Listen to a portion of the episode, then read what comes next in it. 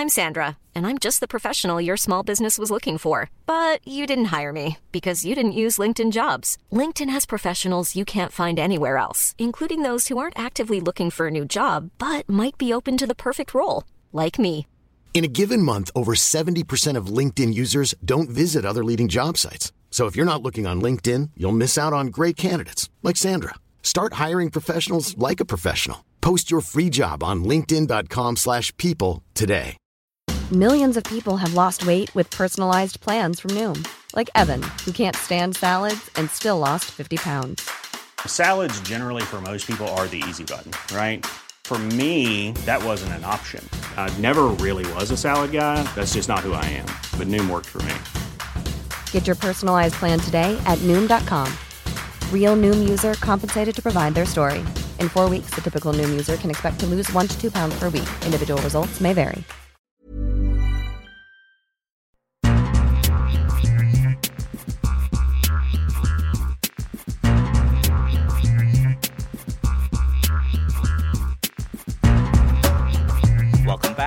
It's the World Soccer Talk podcast, the only podcast that focuses on watching soccer on TV, online, and apps.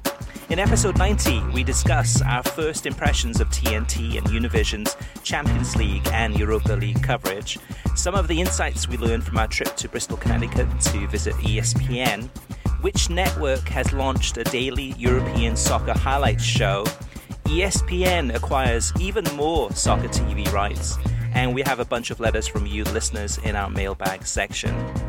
My name is Christopher Harris, aka The Gaffer, and I'm joined by my co host Kartik Krishnaiyer. Now, Kartik and I uh, went to uh, ESPN uh, on Sunday for a visit uh, to uh, ESPN Deportes, ESPN Plus, and also ESPN International. And uh, we'll get into that in the news segment, but Kartik, what was your thoughts in terms of um, spending the day with ESPN and kind of getting to know a little bit about, well, actually a lot about uh, what's going on within that company, but uh, kind of a, a sneak preview of what, what we'll talk about later? Yeah, so uh, soccer has clearly bounced back there. It's clearly uh, priority. Um, and I, when I say bounce back, they had lost so many properties uh, between uh, starting with losing the Champions League rights in in uh, 09 and then losing the World Cup in 11 and, and then uh, the Premier League uh, in, in 12 but then flipped 13 13 so there, there had been a, a uh, eating up of their rights. They now split MLS with, with, with Fox uh, for a while. They had they had the preeminent package. So there has been a comeback from ESPN uh, obviously they've had ESPN FC as an anchor. The daily show uh, or what was a week show now a seven days a week show that's been moved to ESPN Plus as an anchor 2013, but there seems to be a renewed focus and priority on soccer properties at ESPN. They've been able to hold on to the Euros at least through 2020. Uh, they're pretty excited about the European Nations League and uh, obviously about Serie A. So, I mean, my takeaways were soccer's bounced back. It's a priority. It's not, uh, sure, it's not American football. It's not baseball, but it's not a uh, the black sheep that it was. When I, Chris, quite frankly, when I first went to Bristol, almost a decade ago uh, to uh, to discuss uh, soccer issues in the upcoming World Cup in 2010. Uh, John Skipper, who was then the head of ESPN, had to force soccer onto so many of their employees because they had come from an era where in the media soccer was looked down upon. It was seen as foreign. It was seen maybe they were intimidated didn't want to learn about soccer. There's a very american sports mindset. I, I, I think globalization um, which has just progressed in the last uh, uh, five to 10 years has opened the minds up of so many ESPN executives and employees as to the potential of this game. And because they do so much international programming out of Bristol, uh, I was actually. Um, it, it, was very different than even I think the last visit you and I had to Bristol in 2013, where, um, yeah, we were there for the World Cup draw, but all the other conversation was about American sports, and uh, even our gift bag was full of American sports items, right? Right. Yeah, that's that, that's the thing, uh, and we'll get into this in a little bit too, just as a teaser. But the the, the title of this podcast is uh, "Streaming Killed the Soccer TV Star," and in some ways, with ESPN Plus, you have to wonder whether ESPN Plus and, and, and others out there, like at uh, NBC Sports Gold, BR Live, etc. We'll get into those in a little bit. But you you have to wonder whether the streaming is marginalizing soccer uh, in the United States by having far fewer games on television, most of them on streaming, or are we ahead of the curve? Are we kind of the the next um, very digital savvy, very uh, trend setting? Uh, basically, we're in, we're in the future now, where most of the games uh, are on streaming, uh, and and we'll get to that in, in, a little bit too in, in the new segment. But that's uh, definitely an interesting topic and probably a debate about where we are within this, especially in the United States, this soccer universe, so to speak. All right, Kartik, so let's move on to the Champions League. Uh, we had the Univision Deportes, of course, and uh, TNT broadcasting these games uh, in the US, in, in uh, both in English and, and, in Spanish. Spanish, of course, with Univision, English with TNT. And then we had uh, Bleacher Report Live. Uh, streaming all the games, as well as Univision Deportes' app streaming all of the games, and then other streaming services carrying the games too. But what were your initial uh, imp- uh, first impressions? Because I, have gone ahead and written about this on worldsoccertalk.com. I have a kind of a full length article on the homepage that goes into more detail. Um, but what, what's your thoughts, Kartik? Because I haven't had a chance to talk talk to you about it yet.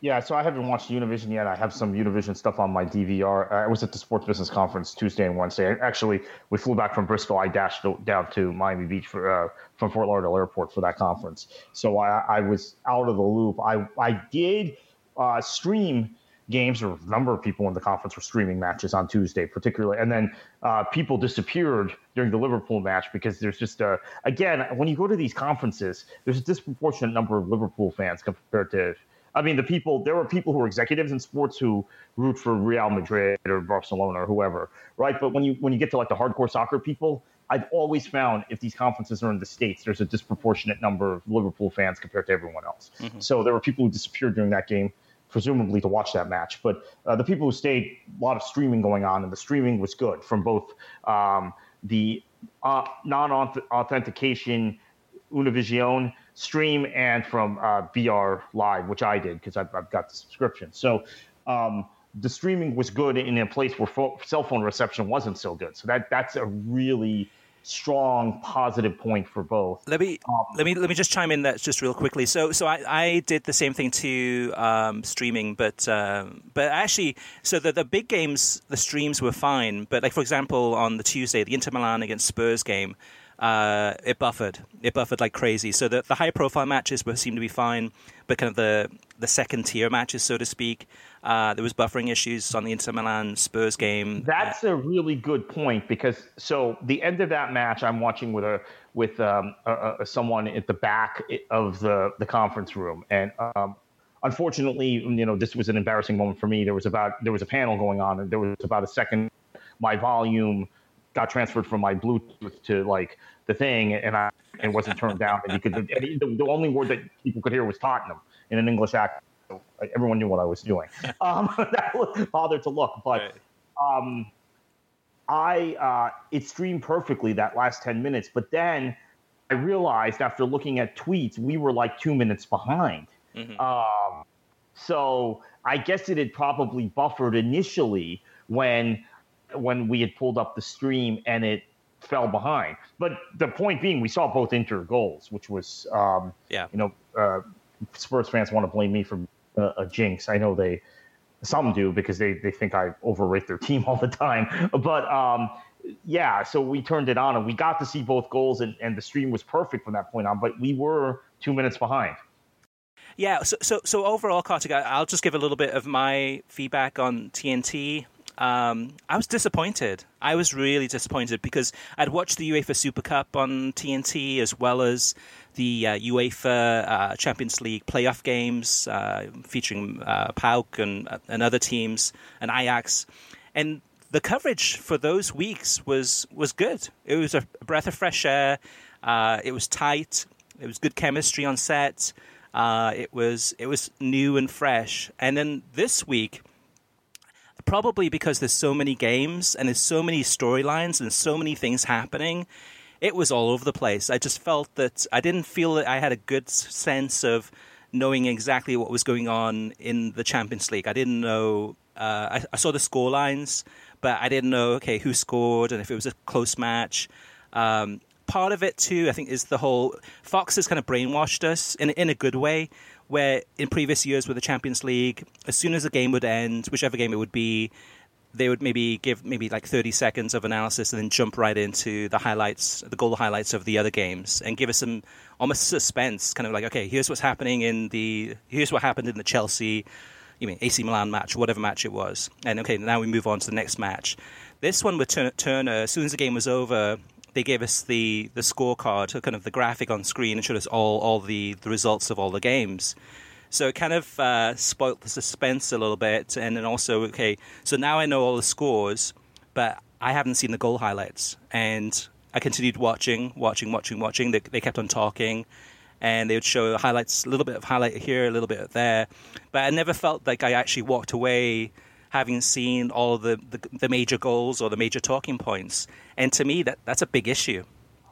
Yeah, I, I, I agree with that completely. I mean, I, I, um, I, again, I didn't watch this stuff live, um, but I've gone through both post game shows, uh, which you know it's exciting that they have a half an hour post match show, which Fox didn't have. But somehow Fox was able to cram highlights in. They didn't give you very much analysis. They didn't give you very much analysis, period. But um, this ended being after the Liverpool PSG match um, a, a, talk fest about you know the tactics and what had happened and the psychology of progressing the game. I, I thought Bocanegra and Gooch had very good analysis of Marquinhos.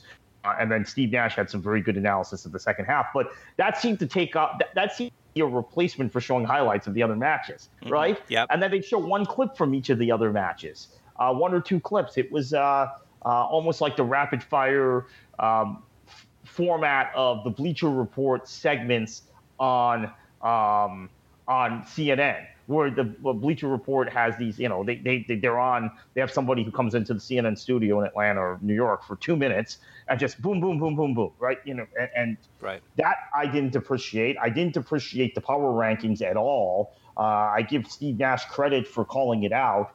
Uh, uh, you know, why do you do power rankings after five weeks of a season? He was as uh, perplexed as I do, I was. Although I have to say, Chris, you know that's Bleacher Report's wheelhouse, doing yeah. uh, on the written side, doing things like that. So maybe well, he doesn't realize that, and he'll be, get a talking to about it. But uh, I, well, I agree. I, am sure, I'm sure he, he got a talking to about it because he said it was click, clickbait. He was joking. He was like, ah, right, clickbait, right. which is right. And, and to me, that's, I mean, it was pre match, so it's pre game, so it's filler.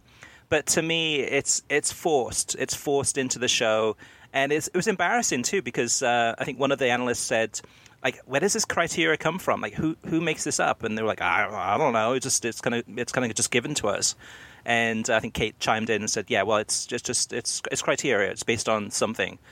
who knows who makes that up? And uh, it's probably it's probably some Bleacher Report either writers or social media team that, that actually creates that which is ridiculous to even have it in the first place. And even if you are going to have it, it was really it, it was really skewed incorrectly anyway.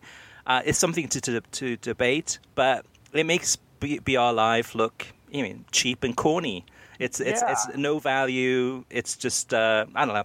Now, in fairness, ESPN FC does those rankings, but it's very clearly identified as Shaka Hislop's power rankings. They put them on the website. They talk about it on ESPN FC show, and it's very clearly Shaka's thing. And Shaka right. says, okay, it, particularly at this point in the season, it's early in the season. I'm basing it off of somewhat what how the team sides ended last season, how they started the season, but there was no such explanation here. Um, and then I, I have to also say, get your thoughts on this, Chris. Maybe we're not hip in millennial thinking and millennial language, and it seems like a lot of uh, people we network with in the soccer world aren't hip and we don't speak millennial because I, I guess this presentation was all geared towards millennials from the way Bocanegra dressed to um, kind of the, the, cadence and the way Kate Abdo presented to, to the graphics and scribbles or whatever those things are um, because I, I, don't get it.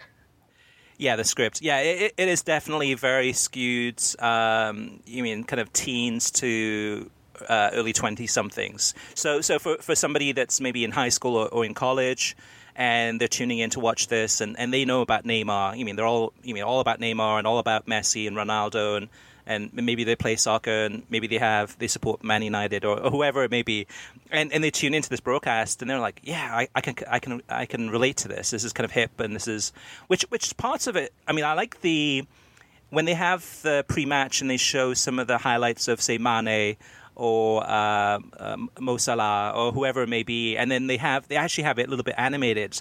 So they have different things, uh, kind of you mean showing the speed, but just kind of um, accentuating it through animation.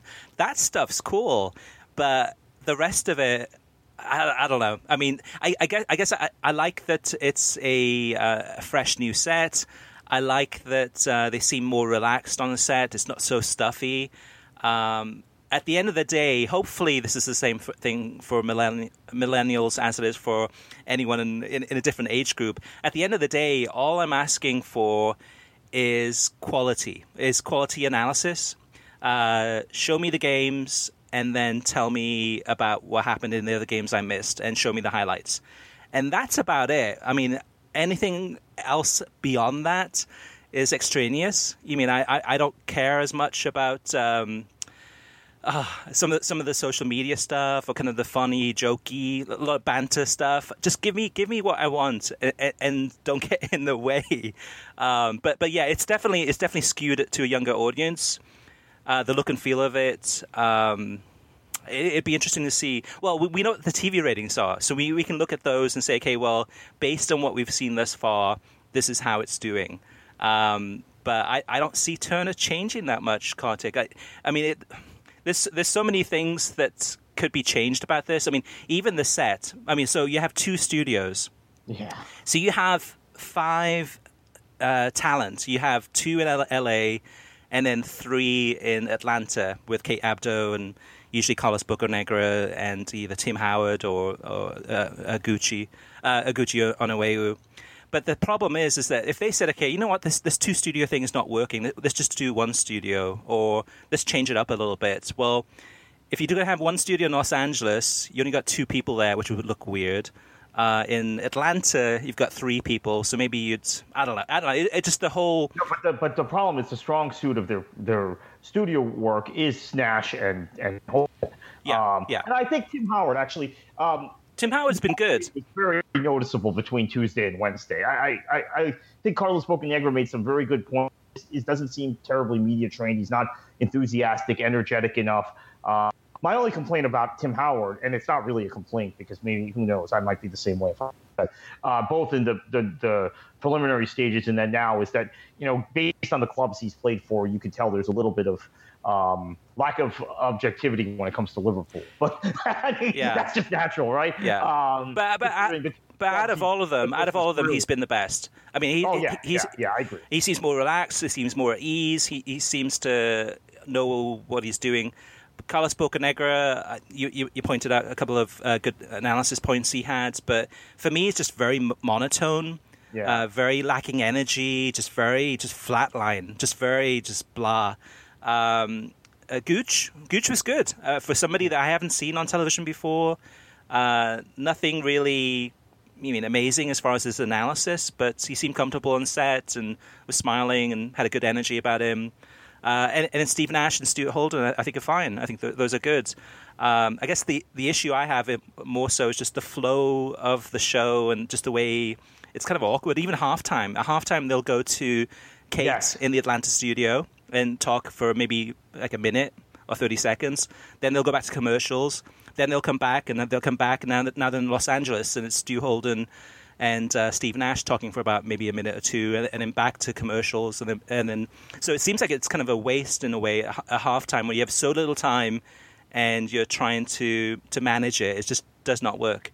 Yeah, that was bizarre. The halftime, I have to say, and and so you had Kate Abdo, uh, and then you go to commercials, and you come back, and it's L.A and it's Holden, and Holden and Nash don't really have time to analyze anything. So it's like, hey, we're back here now. The second half's going to start, type of thing. And Holden's is actually presenting at that point. He's hosting. Um, yeah, I I think uh, they just have to get the transitions down. They have to get the flow and cadence down, and then also this this cartoon thing they had pre pre match on Tuesday. The champions. Very very strange thing. It's like Special One TV. Remember that on Setanta. Um, it kind of just silly and corny. Maybe it appeals to some some people, but I I, I thought it was quite uh, quite bizarre. And then the beer thing for each club in the in the groups, I liked it the first day, but then it got really old the second day. It's like, oh, they're going to do this for everything. I thought it was a one off, yeah. uh, cute thing that they did graphic for, for, for one group, and then they continued it through the day Tuesday, and then Wednesday it was just tiring and old. So, uh, but I think that's again another kind of Bleacher Report web uh, type thing working its way into the yeah. into the pregame show. So the question is is Turner going to tighten this thing up and make it like an actual presentation on a linear television channel? Um, I, I, don't think so. I, I, think I think the fo- I, I, mean, hopefully they look and listen and, and kind of um, change things, improve things. But I don't think it's going to change that much. I mean, I, might be completely wrong. But so so the Champions animated series, Kartik, uh, which I thought was you mean the, the, animation was cool and it, it was kind of cool. That was, and it was a, a, couple of jokes were funny, but most of it was pretty just like this is not even funny. This is, I mean, even the the Harry Kane accents were completely wrong. Yeah. I mean, it didn't even sound. I mean, it's cute, but that that is part of a I believe it's a 14 part series or a 16 part series that's going to run all season long. So um, so it, it can only get worse from there. Um, what I did like though was the Pep Guardiola interview uh, the black and white interview where it was interesting, but it, got a lot of uh, information out of Pep Guardiola as far as some of the things that some of the opinions that he had. That I thought was well done. That was really well done. That was actually one of the best interviews I've seen with him, and I've seen a lot of interviews with him. Yeah, so yeah, and, and, and, that comes from social media too. So, so this to me that, that they're trying too hard. They're they're trying to kind of fit all these different things in. They got two studios. They got uh, five talent on, on the set instead of Fox that had four they've got the social media stuff and they've got you mean the just the graphics and they're trying to just fit too much in and it's just a little bit overwhelming for the for the viewer i th- i think um, but to me, I mean, Special One TV was a million times more funny than the Champions. Uh, Darren Farley, uh, who's an impressionist, I'm not sure if you've seen him on, on, on social media he's probably hundred times funnier than, uh, than anything that the, the, champions did. There's there's good quality people out there. Just I guess it's more of a homegrown thing that they wanted wanted to do in house with this champions uh, animated series. I, will give them credit for trying. I'll give them credit for trying to do something different. The idea, the concept is good. It's just the execution is pretty bad. Um, but overall. Yeah, I was. Uh, I watched Univision Kartik. So I, I, did watch Univision. So for the first game on Tuesday, the, the Barca PSV game, I, started listening to and watching the game, and it was the World Feed with uh, Simon Brotherton uh, doing the commentary. Uh, he's a BBC commentator. He's a good commentator, but it was almost as if he was whispering into the microphone. It was uh, one one commentator for the, the, whole 90 minutes and it was very kind of very very english very old school very bbc style so i switched over to univision and it was three commentators coming at you. I mean, just the energy and the passion in the voices. You're like, wow, this is this is a completely different game. Even though it's the same game, completely different game on uh, on Univision with, with Barcelona on, on that one. So I ended up watching. I think I I went back and forth. I think throughout the match. Uh, the same thing happened on Wednesday too. There was um, I think the the Real Madrid Roma game, and it was uh, Kevin Keatings doing the commentary uh, for the World Feed. Again, another good commentator, another commentator with a lot of experience from the BBC, but very, very mellow, very uh, eloquent, very kind of just just very BBC, very British style. Switched it over to Univision, and it's like wham bam, thank you, ma'am, just just uh, intense and, and and that's the thing too. I think for the Barcelona and Real Madrid games, where you're you're want, wanting to get more of a an energetic Latino kind of uh, announcer, you got that with Univision, and with TNT, it was the complete opposite, where it was just very mellow, very English, very European, and it could be for a lot of people very boring. Now, the interesting thing, Kartik, though, too, when you think about it, is that uh, the match selection. So looking at these games this week, I mean, both Real Madrid and Barcelona, it was kind of a very one-sided games, very kind of much uh, a drubbing, you know, kind of a thrashing of the opponents. Uh, but TNT went with more of the, the, the teams, the, the, match selection of the teams that they picked uh, were ones that would be more applicable to Univision. So in the past with Fox, Fox FS1 or FS2 almost always would go with Premier League. Would have you know, yeah. Liverpool or Chelsea or Arsenal or Man United, almost guaranteed they would always whichever games they would be featured in. They would have those on FS1 or FS2, and then sometimes the Real Madrid or Barcelona game would be on FS1, but sometimes it was on FS2 or sometimes it was on Fox Sports Net. Um, it's interesting too because really for these games, I mean they they went more the Latino route. They went more with the, the, the Real Madrid Barcelona route for the the big games. Of course, Liverpool PSG was on. You couldn't miss that one. But but for the most part, they went that route. And we'll talk about that in the TV ratings to see if that uh, if that uh, tactic worked or not. Yeah, you know, uh, the thing that I also found very disappointing, uh, and this is not on the actual coverage this week, was the number of people who did not know that the rights were no longer with Fox. Uh, and I, I, had assumed every soccer fan knew this and had known this for a long time because it was actually two seasons ago. Turner won.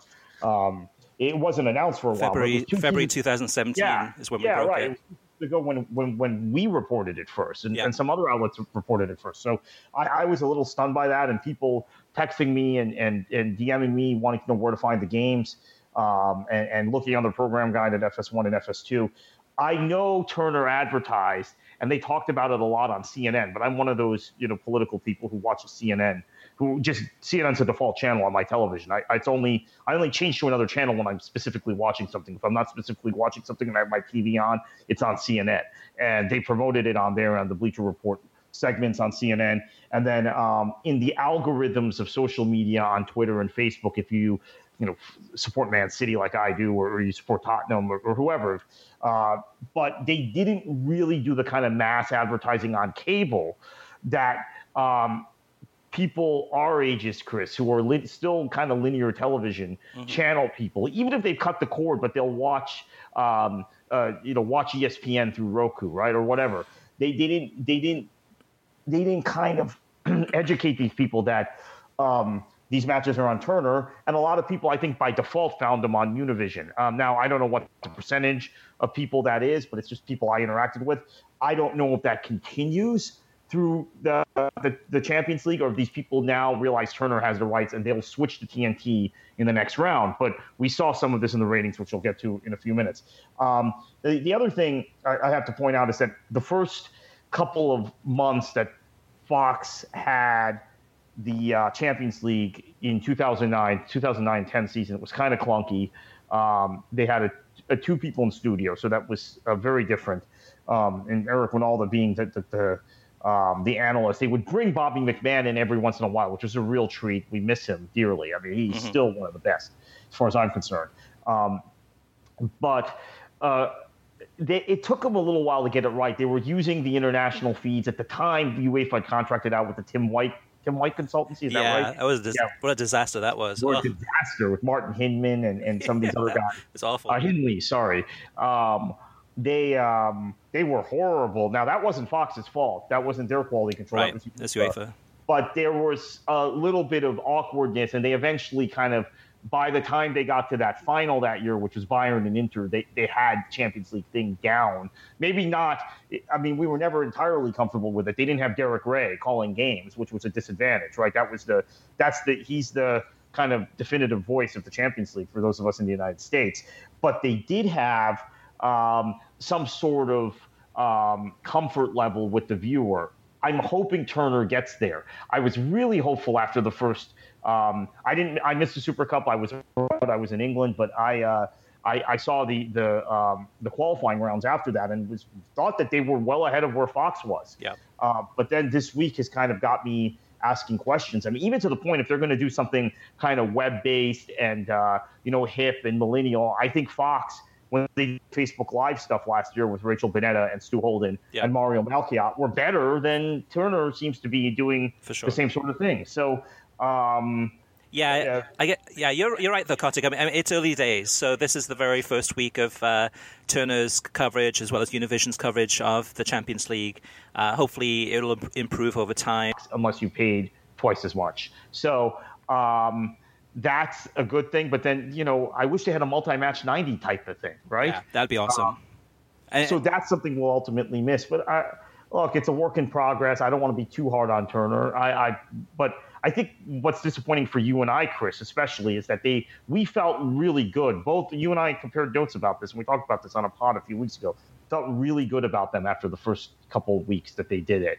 Did did uh, UEFA broadcast? Now, yep. this is the first time a lot of people are tuning in because it is the group stage. It is Liverpool among other teams that uh, have a huge following in the states, and uh, Barcelona. First time they've had Liverpool and Barcelona in their space. Obviously, they had Real Madrid during uh, during the um, the Super Cup. Uh, but wow, it was very different than it had been uh, the prior few weeks. I want to mention a quick word about our sponsors, SeatGeek. So, getting tickets online can be far too complicated with hundreds of sites and varying levels of, rel- of reliability. It's hard to know who to trust. That's why SeatGeek is the way to go. SeatGeek pulls millions of tickets into one place so you can easily find the seats you want for a price you're willing to pay. There's nothing quite like being there in person, and SeatGeek will get you closer to the action for a great value. SeatGeek is designed to make your ticket buying experience easier than ever. By searching multiple ticket sites and grading every ticket based on value, SeatGeek helps you uh, immediately identify the best seats that fit your budget. Plus, every purchase is fully guaranteed, so you can shop for tickets on SeatGeek with confidence. Make SeatGeek your go to source for tickets for everything from sports and concerts and uh, to comedy and theatre. Now, just go ahead and download the SeatGeek app and enter promo code WSTPod today. That's promo code WSTPod for $20 off your first SeatGeek purchase. Now, Kartik, let's move on to TV streaming news. Yeah, so uh, we got into a little bit of it at the beginning uh, of the show, and then we got off onto Turner and Univision uh, talking about the Champions League. But back to ESPN and, and, the trip you and I took to Bristol, Connecticut earlier this week, uh, Sunday, Monday, spent uh, up there. And uh, we got to sit in on the ESPN FC broadcast, which was just fantastic. And um, the thing that is so refreshing, and, and you get this when you and I'm obviously kind of an ESPN FC addict. Is I think everybody knows. Uh, maybe the biggest fan of the show and of, of, the way Dan Thomas presents and, and the way Seb Salazar and Alexis Nunez present when they they host. But um, they, there's very little rehearsal. There's very little.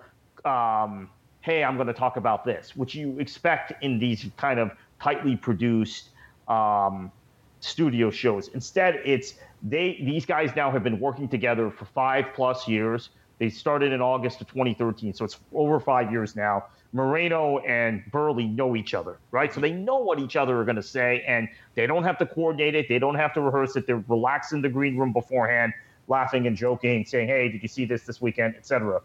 Uh, they get on set, and their chemistry is perfect. Dan Thomas knows which buttons to push, which goes back to the press pass days when he was really good at getting. Uh, information of, of people. His presentation style has evolved even further to where he's very just laid back and comfortable. And then Peter Walton, um, as a guest, who's been on the show a lot, when he was the head of PRO, uh, which is the the the, um, the professional referees uh, organization here in the in the United States, which governs referees for all professional leagues. Uh, he, he uh, made regular appearances on, on ESPN FC and did regular media appearances.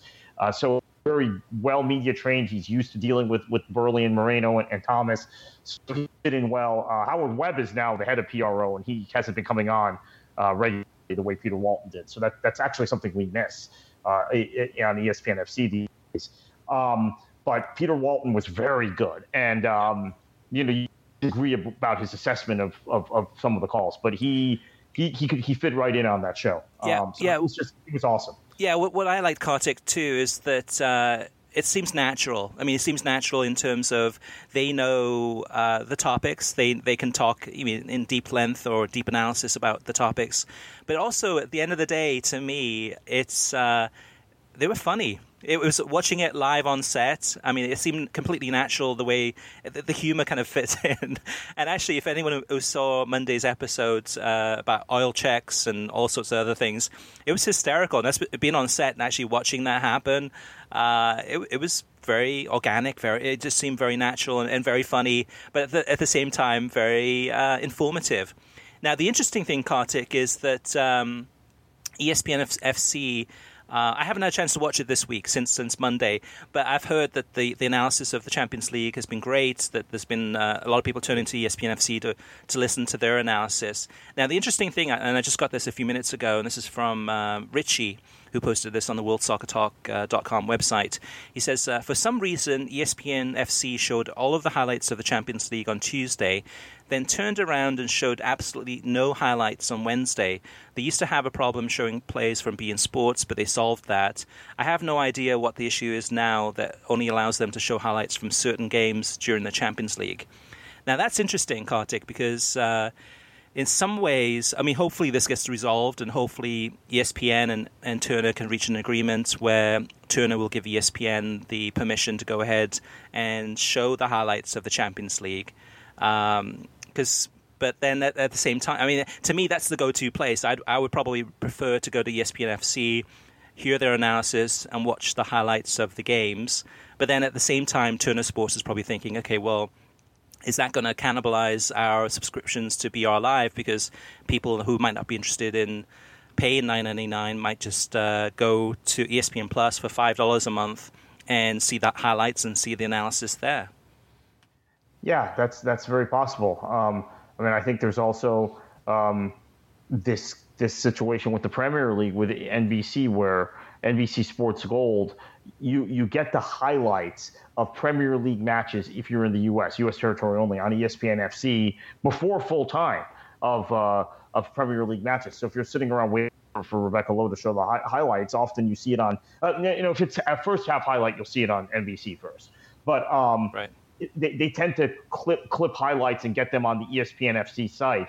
Uh, check out this Premier League match day, even Saturday and Sunday, right at full time. Yeah and a, and a, and a stand up with Alexis Nunez and, and Craig Burley or Alexis Nunez and Steve Nichol talking about the game. So um, they might be undercutting NBC Sports Gold also, but it seems like um, there isn't the kind of um, issues between Comcast and, and, and Disney. We're seeing on even on other fronts some collaboration there uh, that there there might be between Time Warner and, and Disney. But, but uh, we have to remember these are all these these things are part of larger media conglomerates. Yeah, media um, giants. And there's a lot of politics in, involved. Yeah, to, to me, it should be a symbiotic relationship where if I'm watching ESPN FC and I see the highlights of the Champions League, I might be okay. Hey, this, this is great. This is great. Uh, actually, the football on display this week was fantastic. I thought, especially for a group stage, especially for the early rounds. But I would think, okay, well, maybe that inc- makes me more inclined now to subscribe to BR Live or to to watch the games on TNT because I'm, uh, you mean, and, and vice versa. You mean, I'm sure TNT could talk about, say, U.S. men's national team and maybe an upcoming game that's going to be on ESPN or whatever it may be. I think we're all in the same business together. So, uh, so hopefully ESPN will work out the deal with uh, Turner Sports to allow the Champions League highlights to, to continue to be shown. Um, we'll have to wait and see on that one. So yeah, the ESPN FC uh, that was fantastic to sit in on the broadcast and to to watch them at work and uh, for anyone that doesn't uh, that has ESPN Plus but hasn't had a chance to watch ESPN FC, I highly recommend it. It's a really really good show, and I think Dan Thomas does a great job. And they have a lot of fantastic guests on. I mean, week in week out. So uh, I'm definitely going to be watching more and more of it. The uh, only thing I missed was that as a regular ESPN FC viewer, I mean, I watch every show. Um, there was some natural tension when Marcotti's on the show with Burley, and I, I love that. And that was the only only aspect we missed in, the, in this taping, but it was because Marcotti wasn't on. But it was fantastic. Exactly. So um, ESPN Plus and ESPN International, we had discussions with them too. So for that for that analysis, what we're going to do is uh, write up some articles about some of the things we learned, and then we'll share those on WorldSoccerTalk.com. But we're going to move on because we got a lot of stuff uh, stuff to uh, cover uh, in the remaining part of this show. So next up is um, the big news is that one of the uh, sports broadcasters in the United States has launched a nightly European soccer highlights show. It's nightly, but it's actually Mondays through Thursdays uh, every week during the entire season. And the company that's actually launching this is Univision. So Univision Deportes has got a show called uh, Mission Europa, and uh, as I believe 5 to 6 p.m. Eastern Time. Uh, includes highlights of uh, the games from around Europe, as well as the Champions League, and of course analysis. So that's that's a big statement of intent, I think, Kartik. where yes, Univision has the rights to the Champions League, but not only do they have the rights to the Champions League and the Europa League, and they're going to be talking about that, but they're also going to be talking about the other European leagues. And that opens a whole huge gateway for fans of you know, Latino soccer, you mean Latin American soccer, you mean from South America or, or uh, North America, etc., uh, Mexico especially, to get more into European soccer. And this could be a huge pay, payoff, huge for um, for Univision, not, not just Univision, but also La Liga, uh, maybe Premier League, etc., um, as these teams become more and more popular. Hi, Kartik, what's up next in our, our streaming news? Yeah, so um, I was at the Sport Business Summit this uh, week in Miami, as talked about uh, a couple times on the a couple quick takeaways. One, the Bundesliga is not going to play a game in the United States, so that was uh, uh some news that we we made uh, with the Bundesliga at the well, conference. But, well, but they did say they might play a German Super, Cup. Super Cup game, right? yeah, right. So, okay, so there's a difference between the DFL and the DFB, right? So, um, yeah, it's it's it's it's a uh, it's a subtle difference. They're not going to play a regular season game, but I think they they I, okay. So now that you bring it up, I think they basically he basically said we will play a Super yeah. Without saying it, right? That, that, that's what I thought. It, yeah, that's that's what I, I took away from it. Yeah. Which you so, look at, you look at the FA. You look, I mean, the FA. There's always been talk about maybe the Community Shield. That would be the perfect showcase game to have overseas. They've they've never had it overseas. I mean, the the, the French, the Italians uh, have had had their similar games played you know, in Asia and United United States and all over the world. Um, the Spanish for the Spanish Supercopa had it in was it uh, Tunisia I think it was uh, just yeah. a month ago. Uh, the FA hasn't done that, so the FA has kind of stayed away from that. The Premier League has stayed away from. You know, they, had, they had the 39th game idea, but they've stayed away from playing games overseas. And now you have La Liga kind of entering the market, and uh, yeah, the German Super Cup would be a, great one to have over here. We, I'd love to have the Community Shield here too, but uh, but that, that, that's definitely an interesting comment from uh, in regards to German soccer there. Yeah, in, in, over the course of the two days of the conference, uh, there was so much discussion of DAZN and, and what they're going to do in North American markets, what they've already done in Italy, uh, what they're going to do in, in, in the UK and Ireland. Uh, it's uh, they're the elephant in the room, Chris. I mean, it, it's a it's an odd thing uh, because every time you get, drill deeper with people in having conversations at this conference, uh, there are no real rights tenders out there right now uh, for the next year in, in most of these countries we're talking about. But yet, DAZN, it's assumed, will somehow find a way to create to to, to uh, find content to put on their platform, which almost everyone acknowledges is technologically ahead of where um, the comparable platforms from other media companies would, are currently. Now, there is also some time for those other media companies to bridge that gap, right? Mm-hmm. Obviously, uh, given uh, that DAZN does not have that many rights at this point. Uh, Italy being the market where there may be uh, in the best shape. They've got a sub license of some Champions League matches in Canada from beIN. But that was very, very interesting. The entire conversation about DAZN, which uh, was constant during the conference in, in private chatter and, and, sometimes even from um, the panelists. Uh, speaking of which, beIN uh, uh, head of acquisitions was at the conference, and he and he uh, opened up the possibility of co-bidding on properties in the future, which is something beIN has not done before. They've been very reluctant to sublicense um, properties, and now they have part of the Champions League, as, as I just mentioned, to DAZN in Canada.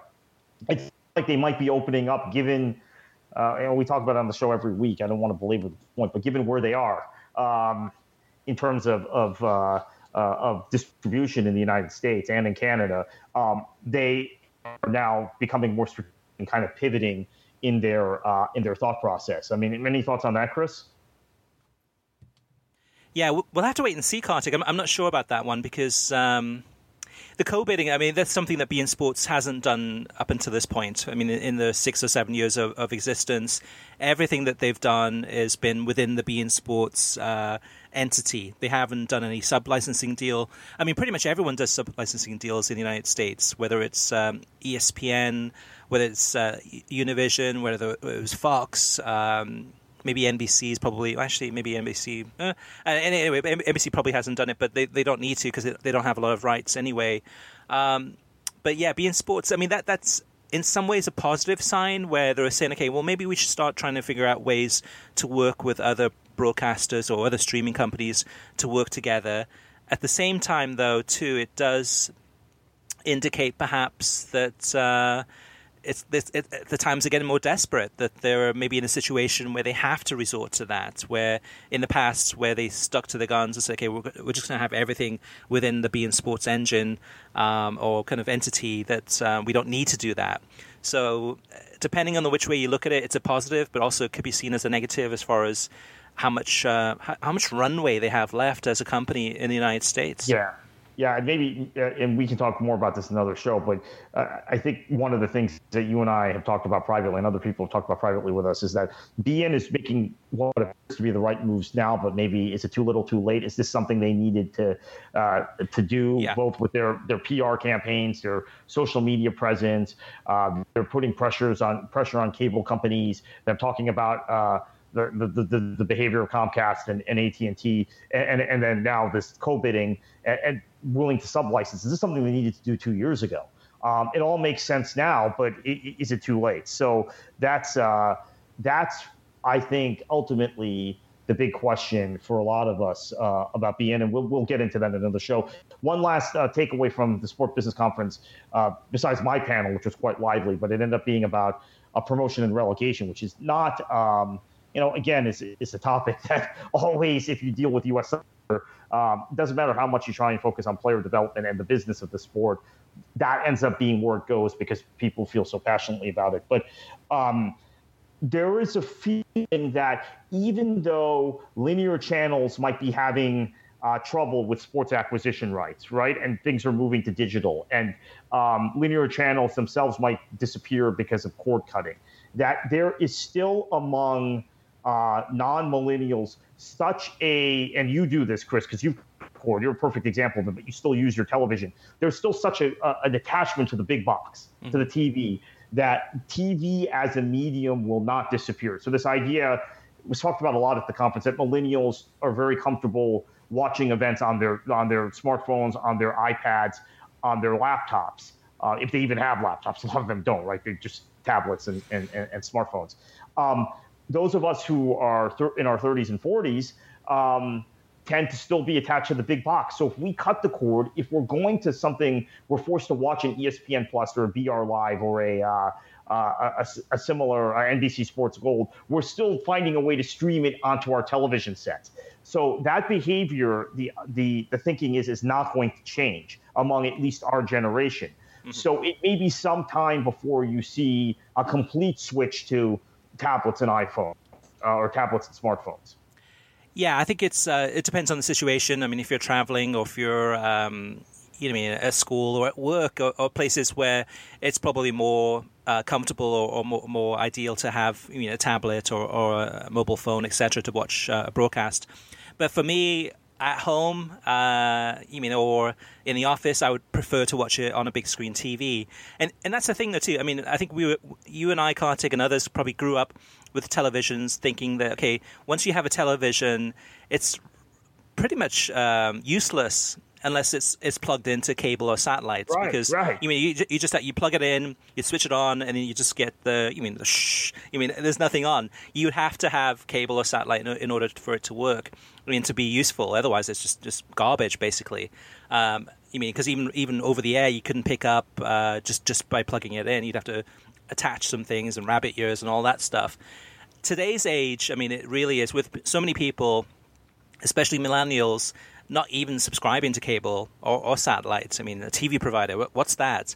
So whether they're watching I- illegally or they're just uh, have their ISP and they're watching YouTube or Netflix or whatever it may be, uh, the TV to me is almost like a canvas. The TV is something you put on a wall and then you can project things to it or plug plug your streaming sticks or you mean your laptop or HDMI or cast it to whatever it may be but that that's that's what I see a TV set as now. A TV set is basically a canvas to put things on, and uh, depending on the day day of the week, depending on what gadgets I have, um, sometimes I might have put in a Roku stick. Other times I might put in a Chromecast. Uh, other times I might use my Apple TV. But that that's kind of my my world at least right now. That's a big change, Kartik, from most of most of America. Most of America is used to subscribing to either a cable or satellite uh, service, and and that is that is the broadcast. That is uh, the way we get to watch uh, news and sports and entertainment, etc. And that's a big change. I mean, so so to me, with soccer, with so much soccer moving from television to streaming only, um, are we ahead of the curve, or are we be, not not behind the curve, but are we in a point where just soccer is not as big as people thought it would be or could be, and it's been marginalized? And it's okay. Let's go ahead and yeah, let's put over let's put soccer on that BR Live streaming platform that's very niche, that has arm wrestling, that has lacrosse, and and we'll have soccer on there, and, and those soccer guys are you mean have probably more disposable income or have have a, a greater average uh, household income than, say, a typical American or typical sports fan. And let's go ahead and, and have them pay for what they want to see. What do you think, Kartik? Where, where are we? Are we ahead of the curve? Are we kind of the trendsetters? Is the NFL and Major League Baseball going to be where we are now in a few years, or are we being marginalized? This is really interesting because um, this was another big topic of conversation at the conference. Apparently, China is much more savvy, and Brazil about this stuff than the than the U.S. or U.K. markets.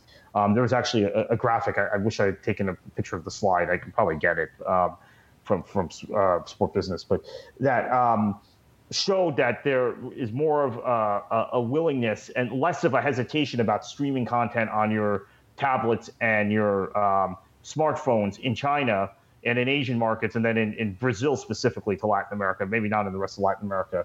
Uh, uh, it, as opposed to the US and the UK. The UK was the most resistant, by the way. Um, and the UK was also the place with the with the fewest subscribers to pay television, um, which we know we know all the problems people have watching the Premier League on Sky. I mean, we've known that for twenty some odd years. Um, so that was really interesting. And then I think on on the US end, again, soccer fans are more savvy because as as uh, our our conversation with Mr. Lasker at ESPN Plus.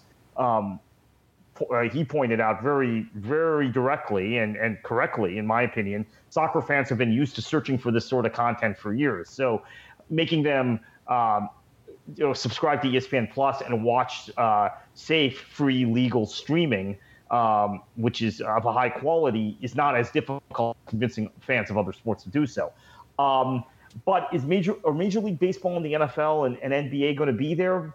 Um, I'm really curious to see how Bleacher Report Live does for the NBA. I'm not an NBA fan, although if I had if I had to pick of the four major U.S. sports, uh, if you said, hey, you you know you have to say you, you are partial to one sport or another, I would say basketball.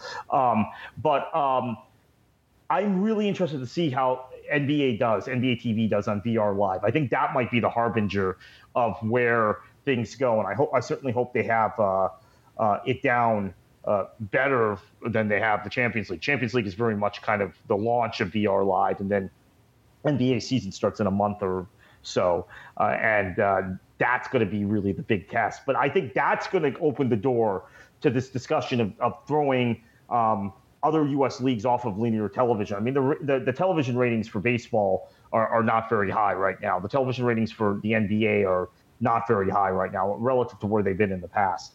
Uh, so I, I think the possibility is there for non-playoff games, non um, defining games, you know, Lakers, Celtics, that sort of thing, uh, the Heat, Knicks, uh, to be on uh, on other uh, other uh, on on nonlinear television for for U.S. Uh, sports. but soccer again might be the trend center, so we'll see.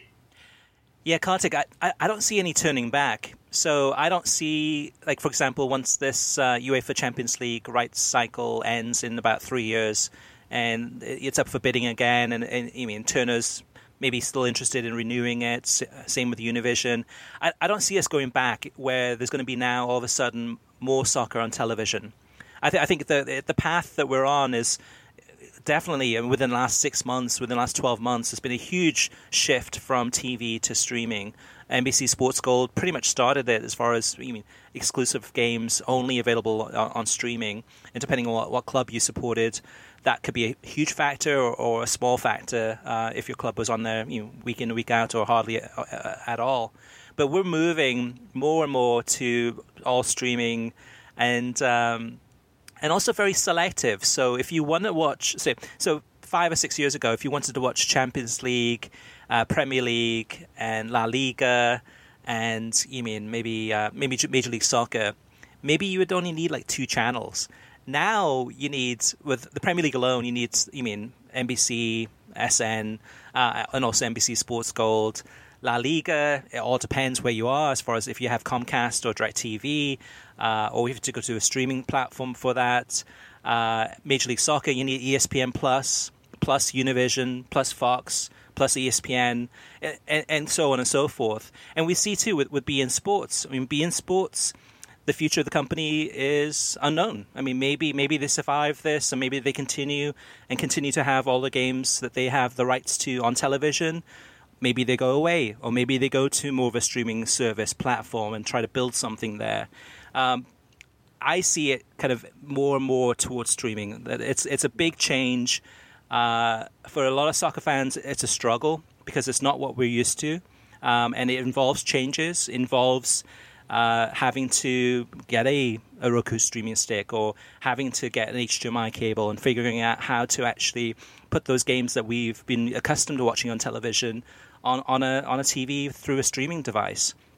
Big changes, but uh, I think we're ahead of the curve. Um, the challenge, the thing that's tough, is that um, it's costing us more. It's it's it, if you want to still have the same access to what we had before to every single game to be able to watch all of that, it's going to cost you more because you have to subscribe to NBC Sports Gold, Bleacher Report Live, ESPN Plus uh, an ISP to have a an internet access, uh, as well as maybe a Sling TV to watch your Disney channels and maybe Fubo for your Showtime channels and whatever it may be. But um, it's changing times. Um, I like that there's the flexibility, there's the freedom, there's the liberty to say, you know what, with ESPN Plus, I'm going to maybe cancel for the summer and then come back in, in August uh, or with Fubo or Sling TV or DirecTV Now or YouTube TV, I can switch them back and forth and cancel one month and go to a different service. I like that. I, I like that. I'm not stuck in a contract. But at the end of the day, as the title suggested, is that streaming has killed the soccer TV star. And I, I see us heading in, in, a future where TV, traditional TV, whether it's uh, cable or, or, satellite, is a thing of, of the past. Yeah, Hi, Kartik. Actually, actually, we have one more news item. I'm sorry. Oh, right, right. Sorry. it's uh, and, and, and all this is good discussion too. So hopefully, listeners, you're enjoying it uh, as much as we are. One more thing, and this is a big thing, is that ESPN has acquired some more rights. Uh, there's no word yet whether or not uh, most of these games will end up on ESPN Plus, or if some of them will end up on television. Uh, I'm sure probably most of them, if not all of them, will be on uh, ESPN Plus. But they've acquired the rights to Coppa Italia, and the Italian Super Cup. So for the next couple of years, uh, those rights in the United States will be with ESPN. Uh, also, on top of that, too, uh, Fubo TV has added uh, RAI, which is the uh, Italian network that's available in the United States. So if you like watching Serie A soccer and you want it in the authentic, natural Italian language, then uh, you can get RAI through Fubo TV. So that, that's two big uh, news items there for, for soccer fans.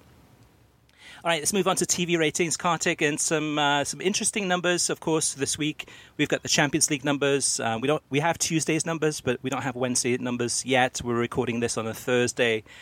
Uh, the big one. So Liverpool against PSG uh, had over one million viewers, uh, one point zero zero two to be exact. Uh, six hundred seventy-two thousand of those was on Univision. Uh, those games were on Univision and uh, uh, Univision Deportes.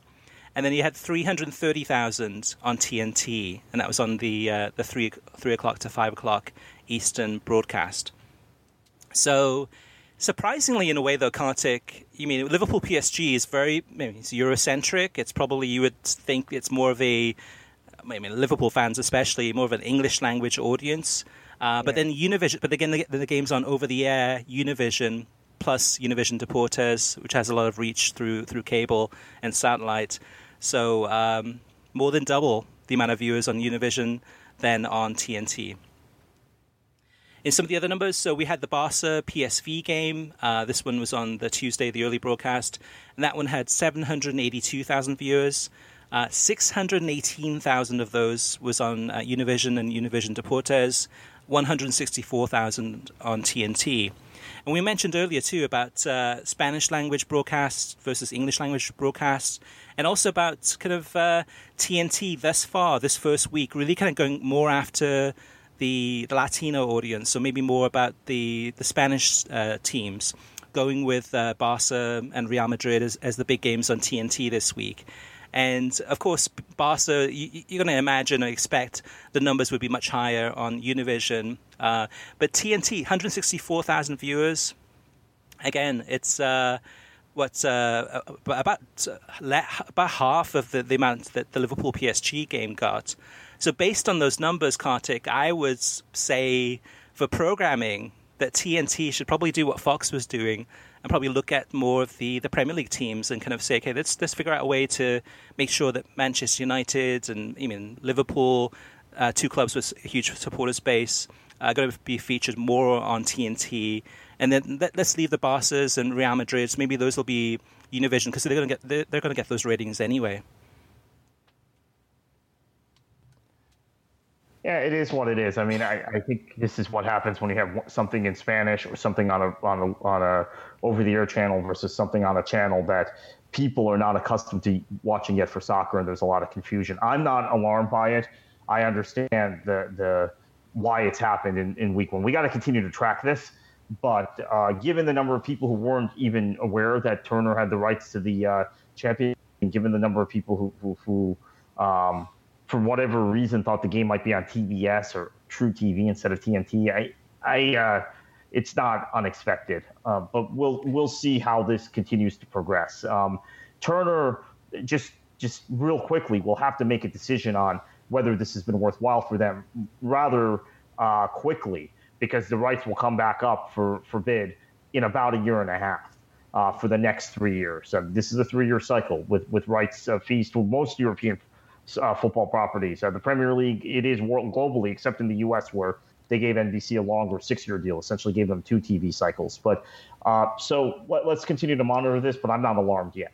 Yeah, I'm, I, I, I am alarmed. Um, I think partly because I mean, you look at say Everton against West Ham, two teams that really don't have a massive following in the United States and that had uh, twice as many viewers as Barca against PSV on TNT. And TNT's in like what I think like 95 million homes. It's more homes than any oh, other channel. By really. far, by far. Yeah. I mean, yeah, yes, it's early days. Yes, things it'll take time for people to to get used to watching those things, but. Um, I, I, just think that uh, TNT would be better suited, actually, kind of looking at some of these English clubs uh, with with a larger fo- followings and, and, looking at those and putting those on television, perhaps. Um, looking at some of the other numbers too, I mean, yeah, Watford against Man United, 806,000 viewers on uh, NBC on Saturday.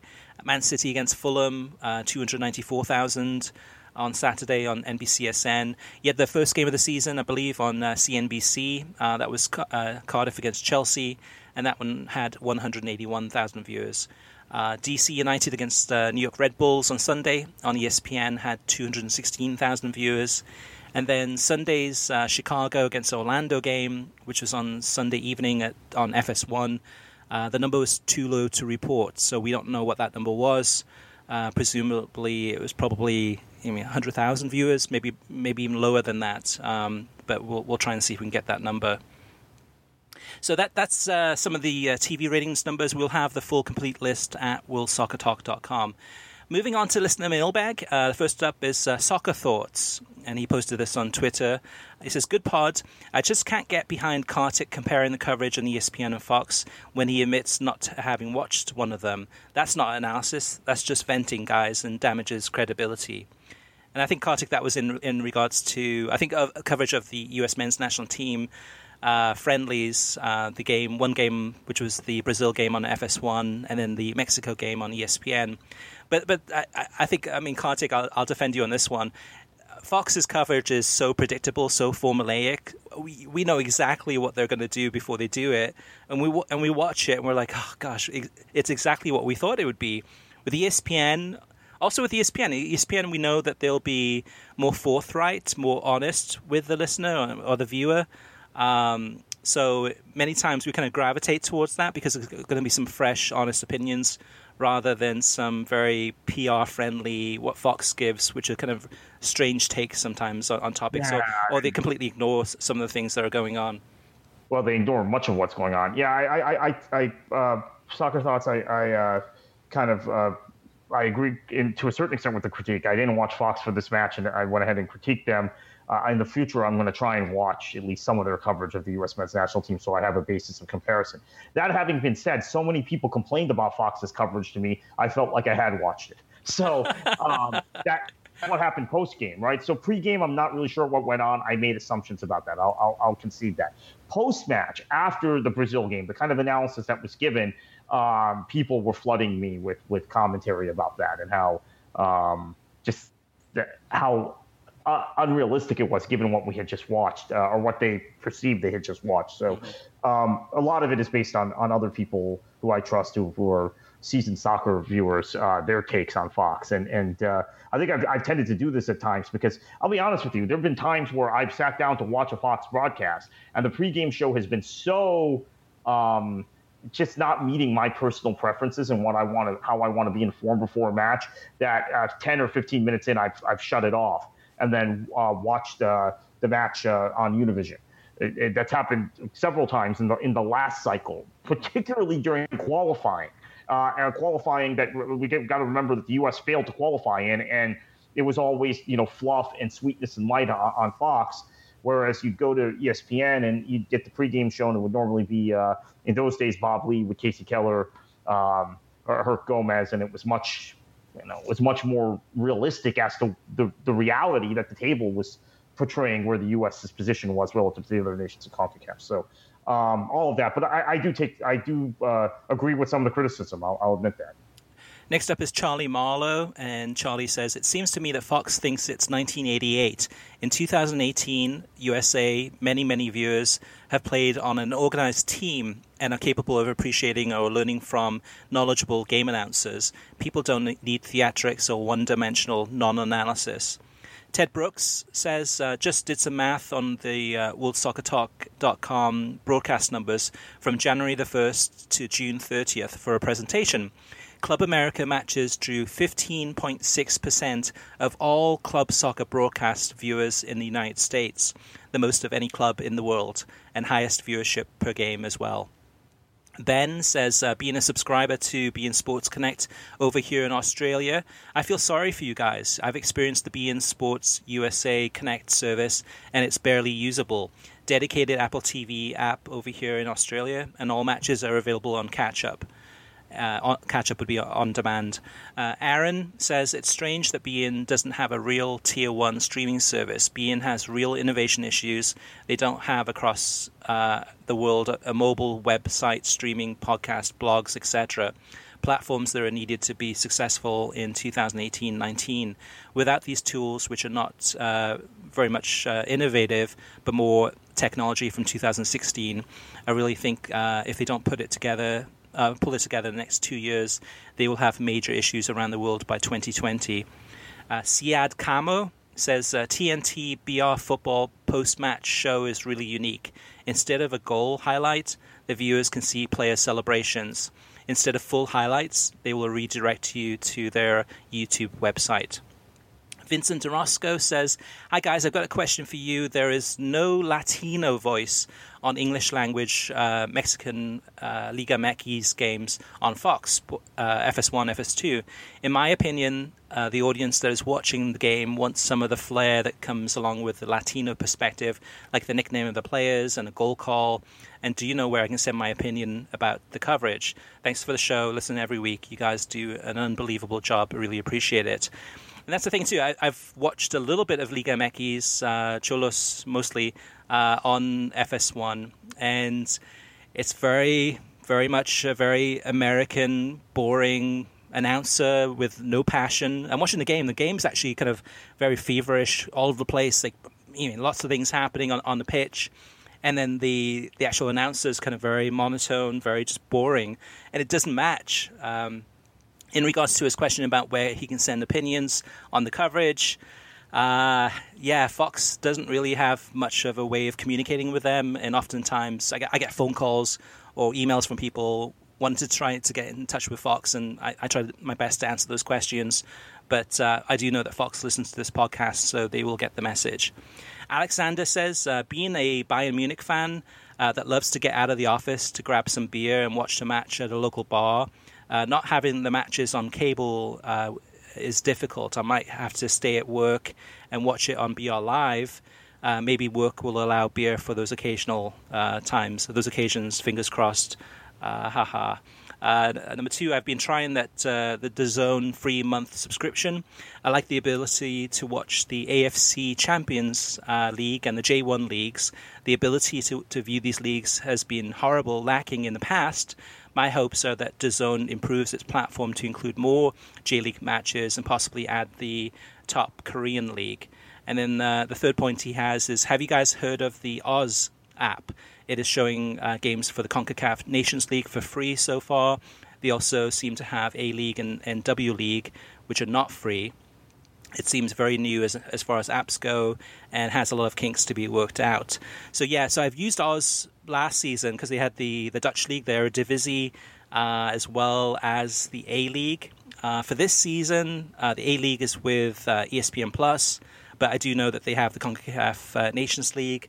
I haven't been impressed with the service. It seems very. Uh, when, I first saw it, I thought it was fake. I, I, didn't think it was actually a real streaming service. I thought it was um, kind of a uh, uh, a pirated site. Uh, the design's not very professional and it's very clunky, very hard to use. Um, I have not been impressed, but if you do want to watch CONCACAF Nations League uh, for free, there you go. All right, listeners, so you can always reach out uh, to us with any questions, feedback, um, tips or questions, whatever it may be, through email. Uh, the email address is web at worldsoccertalk.com, as well as uh, facebook.com slash worldsoccertalk. You can message us there or on Twitter at World Soccer Talk. Plus, of course, you can post your comments on the website worldsoccertalk.com.